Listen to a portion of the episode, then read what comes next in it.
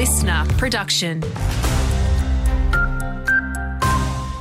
Good morning, it's Angeline Lowther oh, with your local news. Regional Queensland is now the nation's least affordable place to rent a home, with the median rental cost now close to a third of an average household's income. This is according to the latest National Shelter SGS Economics and Planning Survey. It shows weekly rental prices have shot up by around $60 a week since last year. Veggie prices are set to soar after a wild storm decimated crops in the Lockyer Valley over the weekend.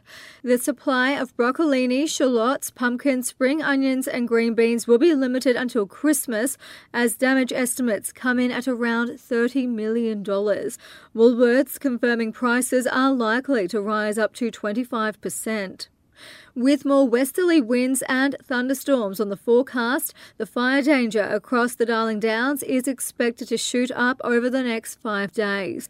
Firefighters have been able to get some rest recently thanks to favourable weather conditions, but that's not going to last. Superintendent of the QFES Southwest Region, Warren Buckley, says crews that crossed the Tasman to help have been redeployed to central Queensland at the moment. We still retain some of the New Zealand teams here to give us a hand with in the Regional Operations Centre and the incident management teams throughout the region. And we're planning at the moment for the next few days to have additional staff brought in here. And there are no bad ideas when it comes to upgrades for two parks on Toowoomba's west side, according to the Toowoomba Regional Council.